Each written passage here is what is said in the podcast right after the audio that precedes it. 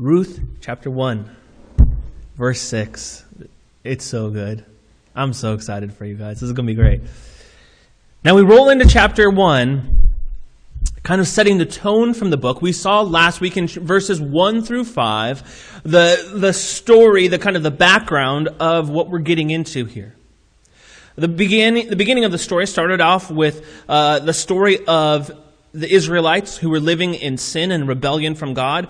God had told them, if you live according to my commands and my laws, if you live in my way, then I will bless you. I will help you. I will give you freedom. But if you are disobedient, if I give you commands and you do not obey those, a part of this covenant promise, he said, I will remove that blessing from you, and I will bring famine upon your land I will bring hardship. I will let the surrounding nations oppress you. They will come in and rule and reign over you. They will, life will be hard if you are in disobedience to God. And the point of that disobedience, or the point of God's punishment upon them, of bringing famine and hardship, was not to be an ultimate judgment, but instead to be a catalyst to help them to change, to help them to see that there's famine in the land. That doesn't mean I need to figure out my own plan. It means that God said He would bless us and He would cause an abundance of food if we obey Him. So the, the idea behind God's uh, punishment of His people there, bringing these judgments upon them, is not that it would be the final once and for all uh, judgment upon them, but rather a catalyst to help them say, if you're not receiving from God, if you're not getting what He has for you, it's because you're living in sin. And it was supposed to cause them to repent and to change their ways, to change their behavior, to look inside and not to look at others and blame people around them, but to say, I am the problem. And as each household said, and each person in each household said, I am the problem, then overall, the nation would begin to change.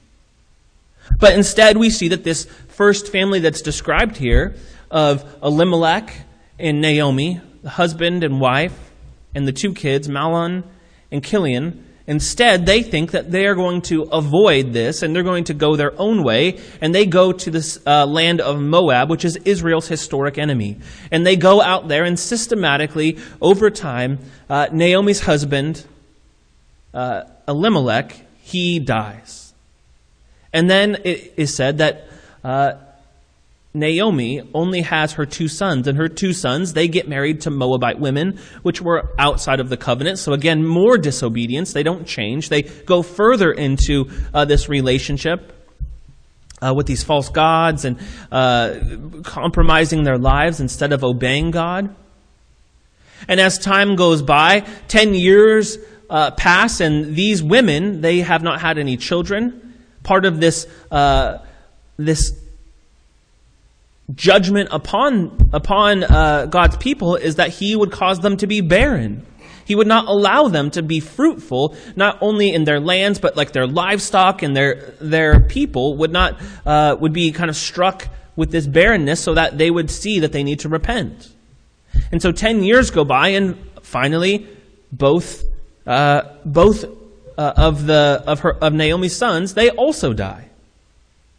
And so Naomi goes from having this family that is quite large to all of a sudden she is a widow. And then she has her two sons and their wives, and all of a sudden her daughters in laws, they, they are also widows. They've lost their, their husbands. And now Naomi is also no longer a mother. And as we get to the end of uh, that first section, the writer of Ruth describes it quite simply. In verse 5, we read this And both Mahlon and Chilion died, so that the woman was left without her two sons and her husband. You see, when it first starts off, it describes her by name, but now, as we get to verse 5, now she's simply called the woman. She has nothing left. She has been stripped down. Her identity has been broken. She's no longer a wife. She's no longer a mother. She has no hope of being a grandmother. She is not rich. She doesn't have anything. She's literally nothing. It calls her just the woman. And this for us sets the tone, but it also gives us the, a way that we should understand the rest of the book. It helps us to see not only the rest of the book, but the rest of the trajectory of Scripture. That when you try to decide for your life what you are, you're going to lose everything. Jesus himself said, if you try to save your life, you will lose it. If you try to protect yourself and insulate yourself and you get and you don't let anybody come close because they'll wound you, if you put on this defensive shell and you are are on lookout for other people, in doing that, you've created an identity where you are exalting yourself above everybody else. If you become a really rich person, if you become a really famous person, and that is all that you're about, then you've created an identity. And there is story after story of wealthy person and rich person and famous person who has it all, who comes to the end and says, I have everything. Like, why does this not satisfy? Why does this not work? They literally have the things that you and I sometimes dream about, like, oh, it'd be amazing if I could just walk in and just be like, oh, I need a new boat. Boom, done. Oh, I want to go on vacation for an unlimited amount of time. Boom, done. Like, oh, a new computer came out. Great, I'll get that one. Oh, came, another computer, new computer came out two weeks later, and now I'm jealous of that one. Okay, I can buy that one too. Like, they literally have the ability to do all the things that you and I would ever think to want. Unlimited food, personal chef, like, we could have, like, full time, like, personal trainer, like, anything. And yet, they will testify again and again and say, it, it doesn't satisfy. And we see also here for Naomi, for her, family was everything. Family was everything. But yet, it doesn't satisfy. You put your hope in your family, you put your effort into it, it does not give you what you need. Jesus even himself said, if you love your family more than you love me, you're not worthy of me. And instead, what Jesus says is, come and have your identity in me, lose your life for my sake, and then you will find it. Don't try to protect yourself. Don't try to insulate yourself. Instead, offer yourself up to Christ and in doing so, you will find joy, an abundance, a fullness of life. This is what Jesus wants for you and I, for us to stop chasing identity and other things. This means, as someone who's been uh, married for over 10 years, as someone who has kids, like the most important thing to me is not that I'm a husband, it's not that I'm a father, it's not that I work for a specific company, it's not that I'm a pastor. Like all of those things are nothing. It's Christ. And when I love and enjoy Christ properly, then, and only then, can I be a faithful husband? Can I be a faithful father? Can I be a faithful pastor? Can I be a faithful worker? Can I be someone who faithfully stewards time, resources, money?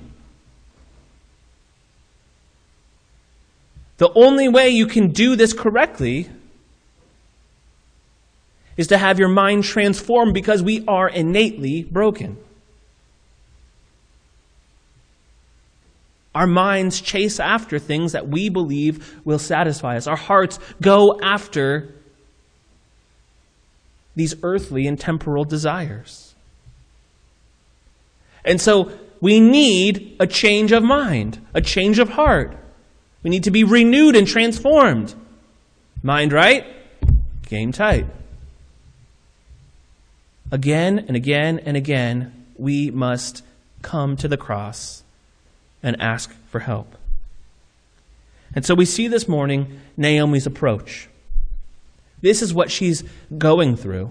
She's experienced all this greatness. She's a woman who has lost all identity, and it has landed her in a very specific spot. We'll get to that in just a moment. As we read in verse 6, we hear of her plans. She arose with her daughters in law to return from the country of Moab. For she had heard in the fields of Moab that the Lord had visited his people and given them food. So she set out from the place where she was with her two daughters in law, and they went on the way to return to the land of Judah. So this woman, she's not even named again yet. She makes plans to return to Israel. Now, why return? Well, she's heard in the fields of Moab as she's out there, still in the land of Israel's historic enemy. She hears that the Lord has visited his people and given them food. When it says that the Lord has visited his people, it means that God intervenes. He sees that they are in trouble. Although they are under God's discipline, although they are under his judgment, God's intervention here means that he has not forsaken them. Although they are experiencing this, although Israel might feel far from God and they might be far from God because they are living outside of the covenant, God will not, He will not divorce His people. He is faithful to them. No matter how hard it gets, no matter how much they do to hurt Him, God's character says, No, you're still mine and I will take care of you. No matter how much they act like the surrounding nations, no matter how much idolatry they get into, the Lord still shows his grace towards his people. He intervenes. God has given his people bread again.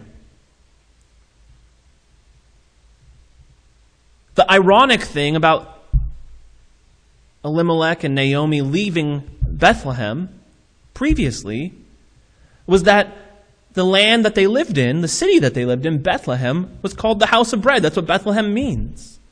And the house of bread was empty. And now Naomi hears the house of bread has been restocked. So she's on her way back. They got a delivery. So she's like, let's get back out of here. We're going to make our way back over to Bethlehem. Now, the food that's provided here by God is purely God's grace, taking care of his people.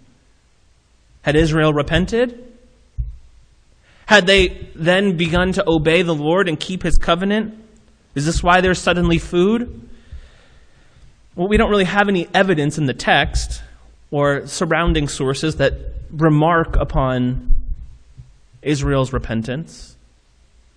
So, aside from God making sure his people know that he hasn't divorced them, what, what is the purpose for this all of a sudden abundance of food coming?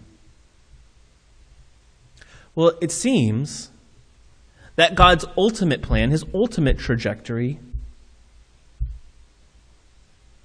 of putting together the genealogy of David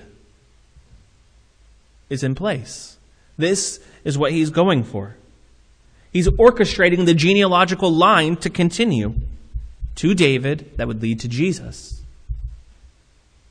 And so, the Lord brings food so that way his people will be sustained there in the city of Bethlehem, so that the king would be born at the right date, at the right time, so everybody else would be born at the right date, at the right time, so Jesus would come and be born at the right date, at the right time, so that on Palm Sunday, he would ride into the gate, crossing the Kidron Valley on the donkey to the day that it was prophesied that the Messiah would come. The Lord is orchestrating a larger plan of salvation. Israel has not earned this, they have not repented. But the Lord knows that there's a bigger problem. Even if they repent partially, they have a heart problem that needs a bigger solution than just the keeping of the law. They would never keep the law perfectly. And so, as they make their way back, verse 8, Naomi said to her two daughter in laws, daughters in law. Whoops. Go, return each of you to her mother's house. May the Lord deal kindly with you, as you have dealt with the dead and with me.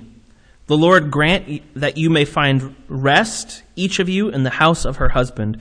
Then she kissed them, and they lifted up their voices and wept. Now, Naomi, she is making her way back to Bethlehem, the land of Israel, from Moab. And as she makes her way back, she's going with her daughters. She knows what is in store for them. Israel's historic enemy is coming home with her. Not only that, not only are these two women who are uh, with her a part of the enemy of God, these two women are also about to be immigrants. Naomi knows the hardship of what it means to be an immigrant in a foreign land. She has just become an immigrant coming from uh, Israel and going into Moab. She knows the difficulty that they faced. She knows the hardship that was there. She knows that these women will also experience great difficulty, great hardship. And so she says, Go, return each of you to her mother's house. Now, this is basically, in short, Naomi is releasing them to go home and to be remarried. It's interesting that here Naomi uh, remarks that she doesn't say, Go home to your father's house, which would be typically uh, the way that this would be uh, set up in this time. But the mother's house is kind of an, uh, a phrase that is indicative of the cultural phrasing surrounding approval to be remarried. This was the kind of spot where like that courtship and love happened uh, uh, in the term of like the mother's house. And so this is really what's being said here. It's not just like oh go home. It's it's like I'm also releasing you to be married. You'll get a little bit more of that understanding here in just a moment. And so first she gives them this this plea, but then she offers kind of this this loose spiritual prayer blessing sort of thing to kind of uh, help them out. She says this May the Lord deal kindly with you as you have dealt with the dead and with me. The Lord grant that you may find rest, each of you, in the house of her husband.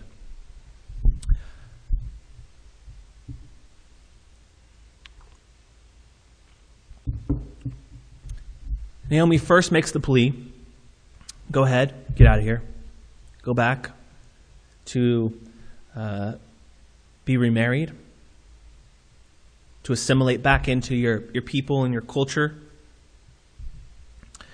And then she offers this, this kind of uh, this prayer here, this blessing upon them. But she does this in a way remarking upon an interesting phrase, an interesting term, and something that uh, will be how we understand the rest of the book. She says, May the Lord deal kindly with you. May the Lord deal kindly with you. Now, this, it just goes over our head immediately because of the way that this is set up. As, as English speakers, uh, that word kindly there is the best that we can do. We don't have a word for the word that this is uh, in the original text, but the original text, the, the word is hesed. Hesed. This is a it's a, it's a word that really means like a, a, a bunch of words to us, a phrase of words. May the Lord deal kindly with you, is kind of how we summarize it. But uh, hesed, that word kindly, is a covenant term and it, it kind of summarizes all the, the characteristics of God, his attributes. When God is said to deal kindly, to, to uh, Hesed, it means that uh, it expresses his love, his covenant faithfulness, like that, that, that unbreakable promise, that loyalty, devotion, mercy, grace, kindness, loyalty, all, all of all these things kind of like are all under this one term that like we don't have in English. And so, this, this word, dealing kindly, hesed, goes a step further. It goes a step further than, than the way that we think about things. Because when we think about how we interact with others or, or when we speak to others, uh, we think about them contractually most of the time. It spells out that I have to do these things, and so I did them. Great, my contract is fulfilled. But this describes God's covenant faithfulness. And a covenant is different than a contract. A contract and the way that you and I typically like exchange with other people is on the basis of a contract because we are sinful people. And we want to limit our liability. Isn't this what the disciples did with Jesus? They said, Oh, this man, how, how many times do we have to forgive them? Is seven times enough? That's them trying to limit their responsibility there. And Jesus goes, Oh no, 70 times seven. He's not literally saying, like, that's how many times. He's saying, like, you're, you're asking the wrong question. We are designed sinfully. We, the way that we act sinfully, we're not designed sinfully, the way that we are sinfully because of sin, we pursue things and we speak and exchange with other people on the basis of contract. I will do this for you so that you will do this for me. I will help you in this way so that way you will owe me and then respond in kind. But the covenant faithfulness isn't limiting your responsibility, it's unlimited responsibility. It's spelling out that I will be with you, I will be completely committed to you, even if you are completely foolish even if you do not keep up your end of the bargain, I'm going to keep up mine. And this is rooted in God's character. This is why marriage is called a marriage covenant. Because it means when the other person isn't doing what they're supposed to be doing, you have to do your job and act like they're not doing their job.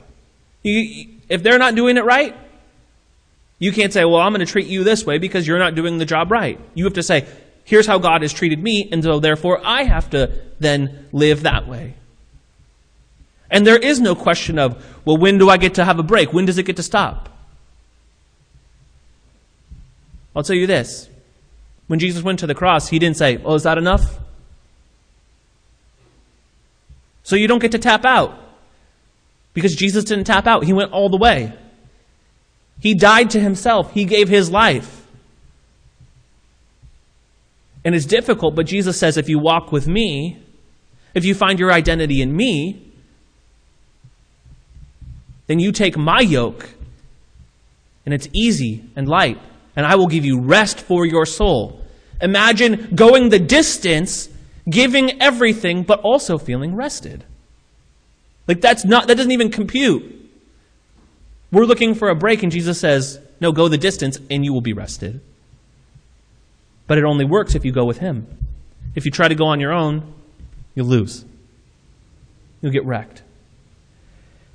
And so, this word, hesed, this kindly that it speaks of, it speaks to this covenant faithfulness, an act of devotion, kindness that goes beyond what the requirements are. And so she prays this for them that God would treat them this way. That he would demonstrate this kindness towards them, this hesed, this loyalty, this covenant faithfulness to them. And he says, as you have demonstrated some of this, he says, uh, uh, uh, Ruth and and Orpah, you have you have kind of like done this at a lower level. You've done this with the dead, these her the, their um, husbands and and the father-in-law, and with her. She sees that these women, they've, they've fulfilled their duty. They've done above and beyond. And so she says, I'm not holding you guys anymore. Like, you guys have fulfilled your end of the bargain. You've done everything that you should have done. And then she tries to give them this second blessing. Verse 9 The Lord grant that, uh, that you may find rest, each of you, in the house of her husband. So she's, she's praying that God would give them rest, safety, security. She knows that like they've had a pretty tumultuous life with her already. It's been difficult. Unable to have kids. It's been hard with the death of the father in law, the death of the two husbands. Like, it's not easy. And she says, I want you guys to go back and find a new family, new husbands, and I want you to find a home where you can have peace, you can have rest, you can have your needs met daily. There'll be enough resources financially to take care of you. Because Naomi knows that she has nothing to offer these two women. She doesn't have any family, she doesn't have a husband, she doesn't have any kids, she doesn't have she doesn't have anything. So it's not like it's a financial uh, of help a financial help for, for them to go with her because she doesn't have anything. It's more advantageous for them to go where they can have resources. Having as a widow, the death of your husband meant that you basically lost almost everything. You lose your support system, you lose connection to all of the other uh, the other like family lines.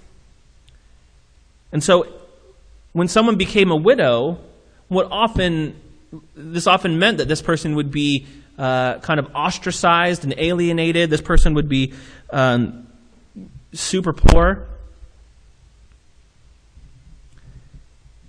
This is why in the New Testament there are specific instructions, like for the older widows who are vulnerable and weak and can't get remarried if they're over a certain age, that the church is supposed to try to help them as much as they can.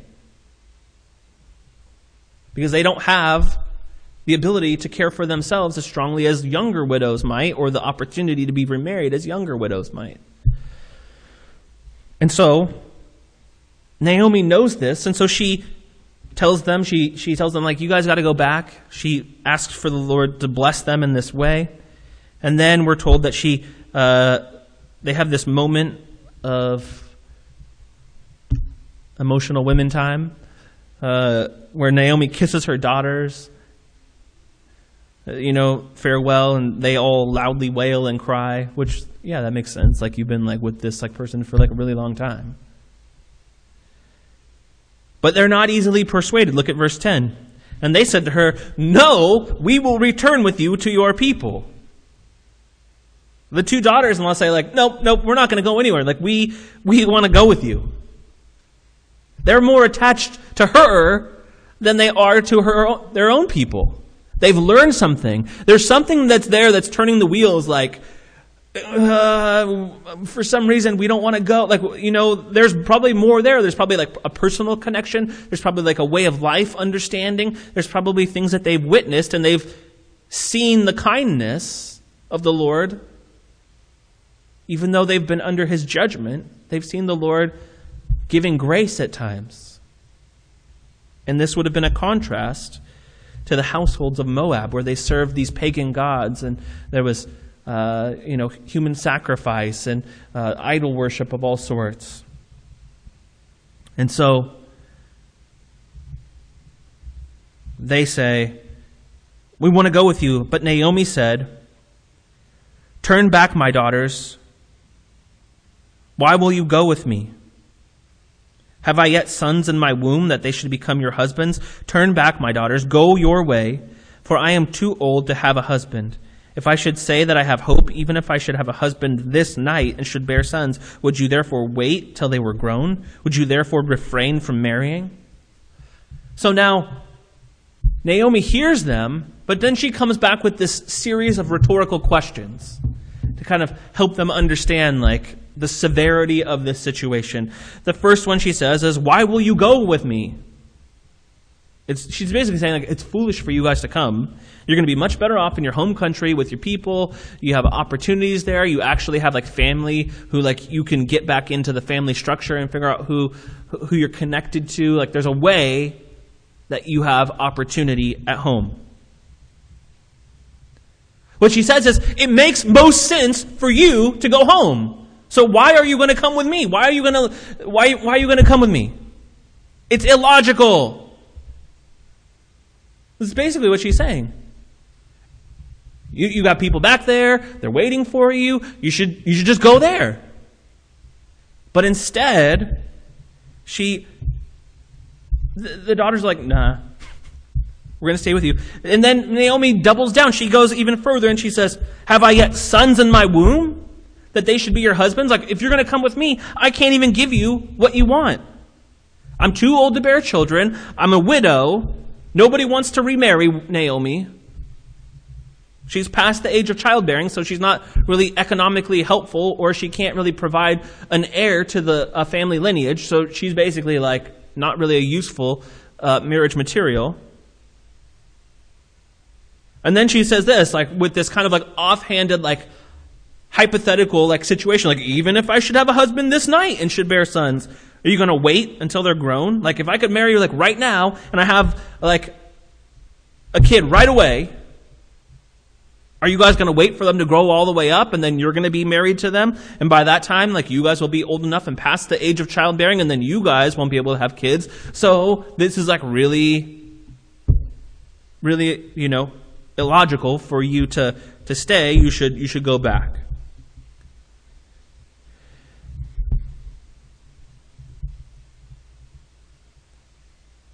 Here's what she says. She gets in a little bit deeper, and we begin to see some of Naomi's character come forth. The true loss of her identity. She says, No, my daughters, for it is exceedingly bitter for me, bitter to me, for your sake, that the hand of the Lord has gone out against me. What Naomi is telling us here is she's a bitter old woman. That's basically what it comes down to. She tried to do it her way. She tried to say, here's how I'm going to live. Here's how I'm going to interact with my husband. Here's how I'm going to interact with my kids. Here's how I'm going to interact with the pagan culture around me. Here's how I'm going to interact with God. She decided she was going to go her own way. And now we see that she's actually just someone who's bitter and who blames God for her circumstance. She, she says, I mean, we get this very clearly because this is what she says. It's exceedingly bitter to me for your sake that the hand of the Lord has gone out against me. Now, she's using the exact phrasing that is used to describe God's hand bringing the plagues upon Egypt when they were like in rebellion. She's like, the Lord has brought these plagues upon my life. She knows that she's under this judgment of God. And she's just angry.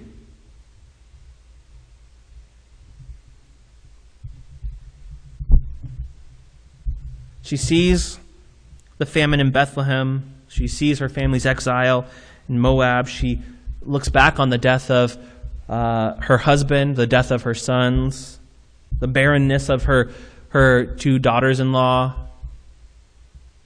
She sees these are evidences of the hand of God. And she's accusing God of being unjust towards her, basically. This is what it comes down to. She is acting in bitterness because she believes that she deserves something. She believes that she deserves something different than what she has, and so that has led to her bitterness. She feels entitled. Right? She's acting on the basis of a contract. God, I did this for you, so you owe me. She's not uh, acting on the, on, on the basis of identity that says, I'm God's child, and therefore God wants to give this to me. I'm God's child, therefore I will obey him.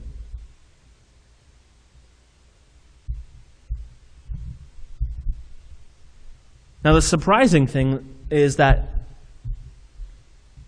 this is often how we get we let bitterness come in and fester while at the same time knowing what is true of God. Right? Because just a couple verses earlier, she's like, oh, God is like this wonderful, like, Hesed God who like wants to pour out this kindness and covenant faithfulness and love and like genuine affection and loyalty and like he's like awesome and amazing and like I want that for you and he's been so faithful to us and at the same time she's bitter. because she feels like, I didn't get that. A lot of times, I feel like that's the places that we are at. We'll be singing these songs before or after the service in response to God, and we'll be like reflecting with the words, and some people will be like, yeah, that's right. And then you'll just be sitting there like, like, good for you, but that's not true for me. That's fine if everybody else wants to be into that song and sing it, but like, that's not my experience. God hasn't dealt with me that way. We know that it's true of God, but we instead want to kind of throw a pity party and want to be angry and act in bitterness. She doesn't deny that God's character is kind, that he's this he he acts with this hesed nature. She just basically says like I don't experience it. I don't get it. I don't get to have it.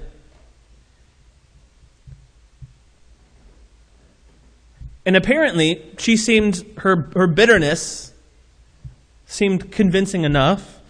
As we get to verse 14, after she says this, we read, Then they lifted up their voices and wept again, and Orpah kissed her mother in law, but Ruth clung to her. So it seems like Naomi's arguments were effective for Orpah. She's like, Peace. She goes out and pursues the natural uh, path. This seems the most logical. Yeah, great argument, makes sense. Doesn't seem like I should stay here because, like, you really got nothing to offer me. Like, it doesn't really make any sense. Like, this seems like a really, like, I'm going to go to a spot where you know, I don't know anybody, we're super poor, like I don't have a lot of job opportunities, like, man, that doesn't seem like a good idea. Maybe I'll definitely just go home. And it seems like that's certainly what is happening here. But the thing is that we hear that Ruth, she clung to her. She didn't go. She's determined to go with Naomi. And then Naomi's like, geesh, like, what I got to do to get rid of Ruth? What I got to do to get rid of her?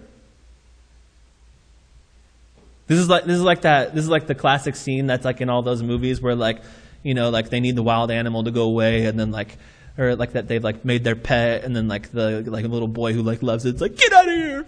I don't want you anymore. It's like throwing the rocks, and like the dog's like, oh, oh, like like wants to stay, but like all of a sudden runs off, and then like the little boy's like all sad, and you know later it ends like awesome because the dog comes back and like you know ends up being like Air Bud and dunks and stuff and things like that. But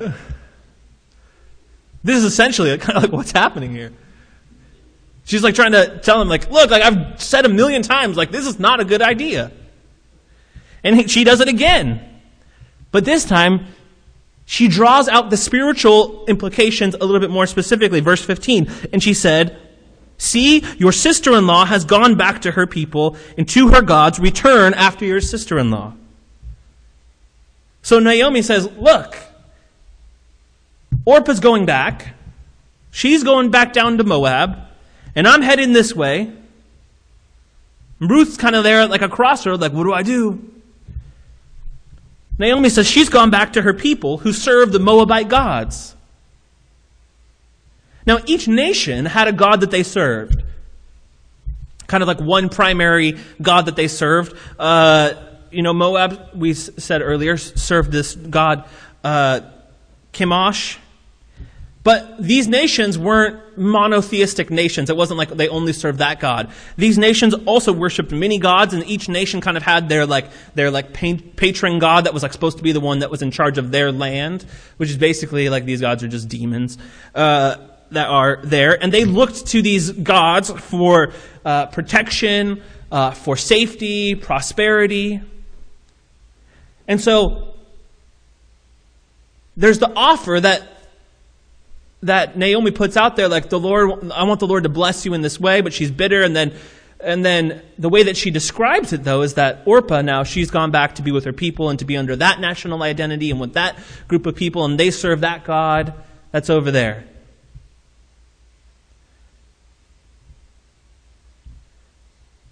But now Ruth, she has to make a choice. She's seeing her sister in law go down the road. She's got to decide. And then for the first time in the entire book, you hear her speak. We haven't heard a darn thing from her yet. We don't know anything about her, except for she's a Moabitess. Verse 16, we read, But Ruth said, Do not urge me to leave you or to return from following you. Do not urge me to leave you or to return from following you. What Ruth's saying is here is like, would you stop trying to convince me to leave? She has withstood four assaults by Naomi to get her to leave. And now she communicates this not from a place of anger, but it seems like more from a place of, of being hurt. Like, I'm trying to stay with you. Why do you, why do you want to get rid of me so bad? And she begs her mother in law to stop asking her to leave. Stop pressuring me to get out of here. In Ruth's mind, it would be most natural to return to her own land, her own people, and the gods there. That might be the most logical response. But Naomi knows that if she does that, it means the loss of her new family that she is called to. And we see that she's called to this by the way that she doubles down with her oath in this phrasing that we read in verse 16. Here's what she says to Naomi Do not urge me to leave you or to return from following you. For where you go, I will go. And where you lodge, I will lodge. Your people shall be my people, and your God my God. Where you will die, I will die, and there I will be buried. May the Lord do so to me, and more also, if anything but death parts me from you.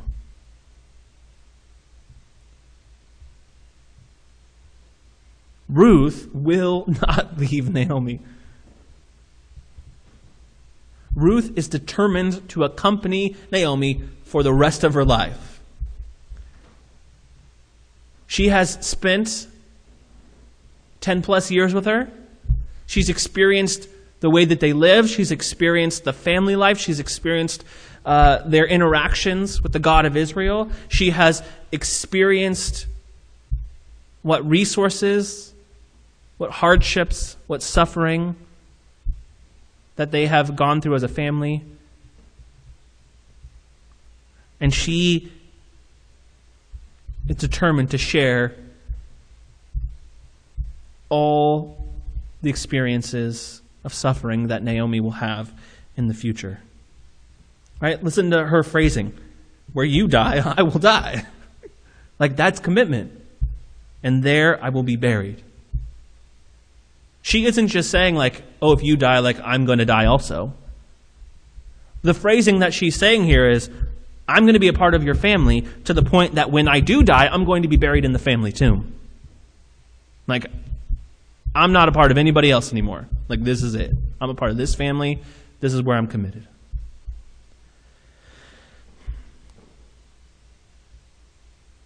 She makes this choice,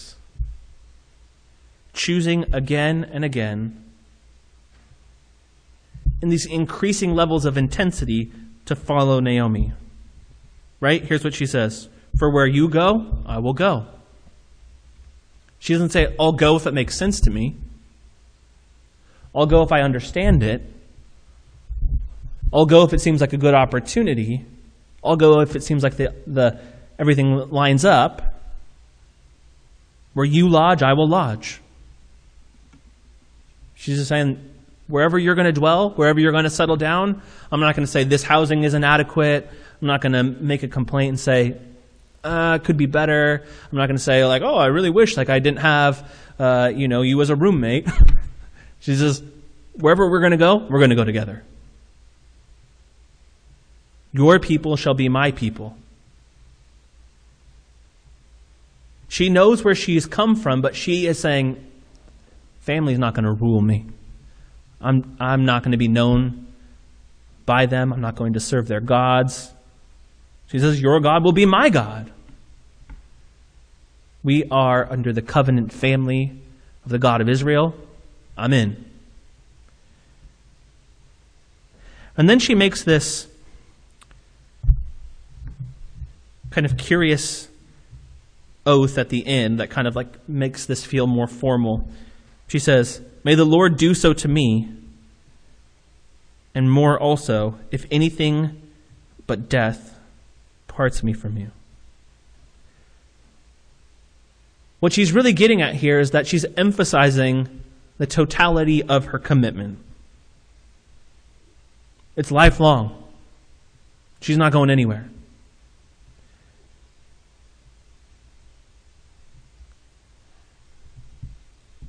Now, the craziest part of all this is that Ruth, she doesn't owe Naomi anything. Naomi's already said, like, every, like, you're, I'm already paid in full. Like, anything that I owed you, great job. You did it. You went above and beyond. You even showed some of the kindness that our God shows. This hesed, you've already, like, fulfilled it.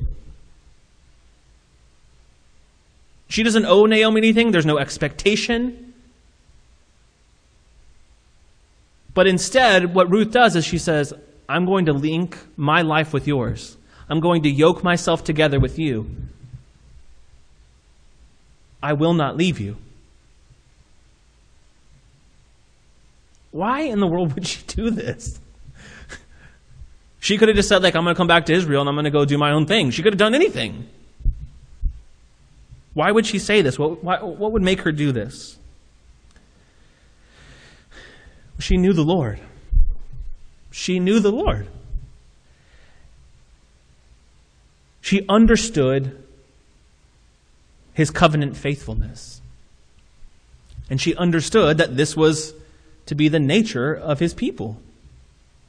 Although she was a Moabitess, although that country served other gods, it seems like in the course of her time with this uh, Hebrew family that she kind of got to see a little bit of a glimpse, enough to gain an understanding of who God is. And we know that she understood who God is because in the oath that she makes here at the end, may the Lord do so to me, and more, more also, if anything but death parts me from you, it gives us a little bit of a clue. Up in uh, verse 16, where she says, your, your people shall be my people, and your God shall be my God. That's a, a certain way that she talks about God. Your God shall be my God. The title of who God is. But by the time she gets down to make her actual oath, her actual formal commitment, in uh, verse 17, she gives us some insight into her journey. Because what she does here is she reveals to us that she knows the Lord. Because she uses his personal name. And you don't use the personal name of God unless you know God personally. You don't call him out. Maybe she, maybe she says, uh, like she said earlier, Elohim. But here she says Yahweh. This is the name that was revealed to Moses at the Exodus. When Moses says, How do I know who's, who's sending me? What am I going to tell the children of Israel? And the, and the Lord tells Moses, You could tell them, I am has sent you. I am that I am. I am the Lord. And he reveals himself to be, be Yahweh, the Lord, his personal name. Not the title, but his personal name. And you would only use that if you were a part of the covenant people. And so here we see that she's made a choice that, like, I'm, I'm all in. I'm not only not going to go back to Moab, but, like, I am committing to be a part of the family of God, of Israel. I'm a covenant member. And so she was acting like God has acted towards her with Hesed, kindness. Ruth knew that Naomi was going to die on her own. Like literally, if Naomi went out on her own and she was going to be back there, she was going to be dead. Naomi was too old, too weak, too vulnerable. She wasn't of value to anyone in society. She couldn't be remarried. She was uh, too weak to work. And so Ruth knew the only way that Naomi would be saved is if She was willing to give up her country, her family, her familiarity. She knew that she wasn't going to gain riches through Naomi. She wasn't going to gain land. She wasn't gaining notoriety. There was no inheritance. She was gaining nothing. And so, as an immigrant, she is making a choice for a worse life.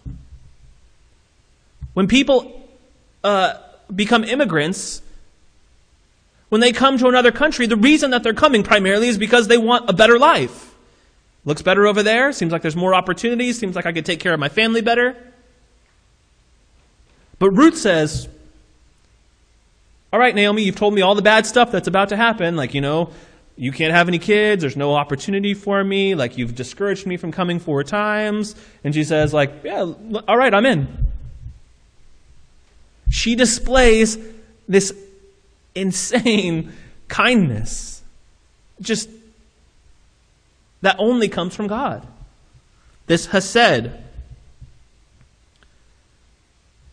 By giving everything up, by deciding that she would give up her family, she would give up the land, she would give up everything that she knew, she knew that through her poverty, that Naomi would hopefully be saved. She could help Naomi. And then we come to verse 18. When Naomi saw that she was determined to go with her, she said no more. Ruth speaks this to Naomi, and it just leaves like Naomi like flabbergasted after that's like, okay, like what do I say to that? She's like begged me to stop. She said she's made this oath to follow me forever, to be a part of to like have this covenant faithfulness.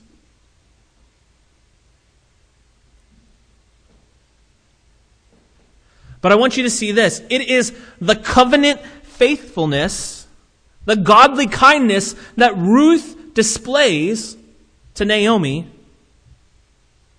that works to remove the bitterness.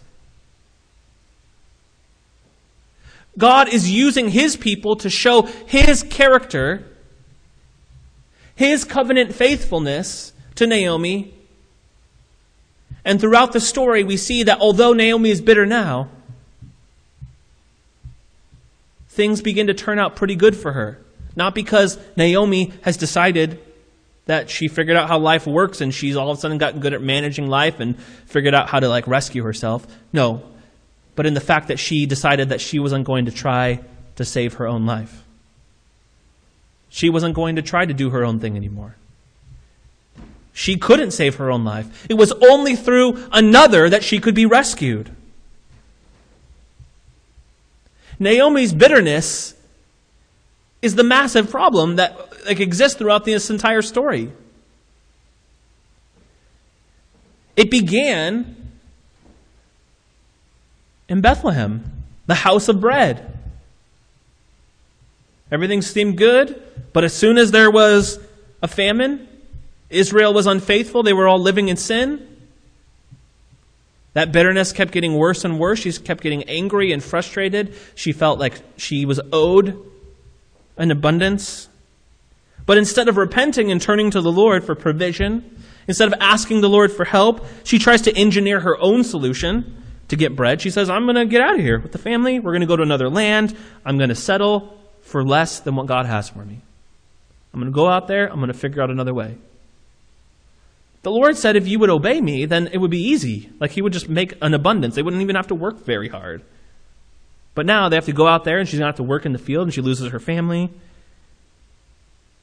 Then the Lord brings back food to Bethlehem, which brings back Naomi, but Naomi comes back, you know, 10 years plus bitter. But the Lord is not done working through the house of bread. He will continue to work to remove the bitterness from Naomi.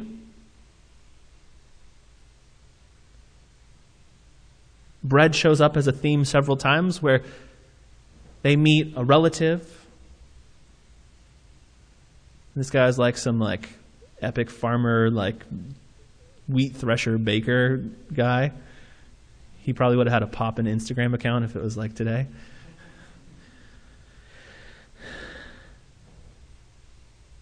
But the Lord continues to work in the house of bread to remove bitterness from Naomi and through Ruth to produce King David from Bethlehem, who will be the king who rightly rules after God's own heart, who pursues God correctly. And from his line will come Jesus of Nazareth. And we come full circle back to Naomi when she, in the city of David, looking to be satisfied by bread and angry at God because there was a lack of bread, we come full circle with Jesus, the greater man from Bethlehem, who says this in John 6 47 Truly, truly, I say to you, Whoever believes has eternal life. That simple. Whoever believes has eternal life. And knowing that people will seek life elsewhere, he goes on and he says this I am the bread of life. Your fathers ate manna in the wilderness, and they died. This is the bread that comes down from heaven, so that one may eat of it and not die. I am the living bread that came down from heaven. If anyone eats of this bread, he will live forever. And the bread that I will give for the life of the world is my flesh. You see, Jesus knew, he knew that we would try to satisfy ourselves with bread in the wilderness, and we would get out there and do dumb stuff and be complaining, and then the Lord would just give us just enough, and then we would end up complaining again and being all mad at God and bitter. And he knew that that cycle would continue again and again and again. And he says, look, you guys can keep going after that, but it's not going to satisfy. You can keep trying to live your own way. You can keep trying to do your own thing. But you will be left empty. He knew, just like the bread in the wilderness, the manna, they ate it, but they died. He knew that it would end in death. And so what he said instead was, I know you guys are after this. And so he came down. He left his arena. He left the heavens. He left the Father to come as an immigrant in our land, to live, to be born in the city of Bethlehem, to be born into a working class family, to live a perfect life, although one who was completely poor, not having a place to lay his head, we're told in the scriptures. But he came and made himself poor, though he was rich, so that through his poverty we might become rich. We can't give in to the way of Naomi. We cannot give in to that bitterness because Jesus is the bread of life who satisfies. So we must not go after false gods in foreign lands. We must not, when confronted with the logical choice, say, oh, yeah, this is easiest. We have to choose Jesus every time. He's the only one that satisfies. There's a way that seems right to a man, but in the end it is death. Jesus is the only one who is faithful and shows us this covenant faithfulness, this hesed, even when we don't deserve it. He's done it at the cross. And so we celebrate the faithfulness of our Savior this morning. Let's pray. Lord, we are thankful for your kindness. We pray now that you would cause us to respond in worship. Thank you for loving us so faithfully. Thank you for living that faithful life, knowing that we would never be able to live it, that we would never be able to make it to the finish line without failing. And so, Lord, we want to say thank you. We want to tell you that we love you. We pray that you would work in our hearts to change us and transform us.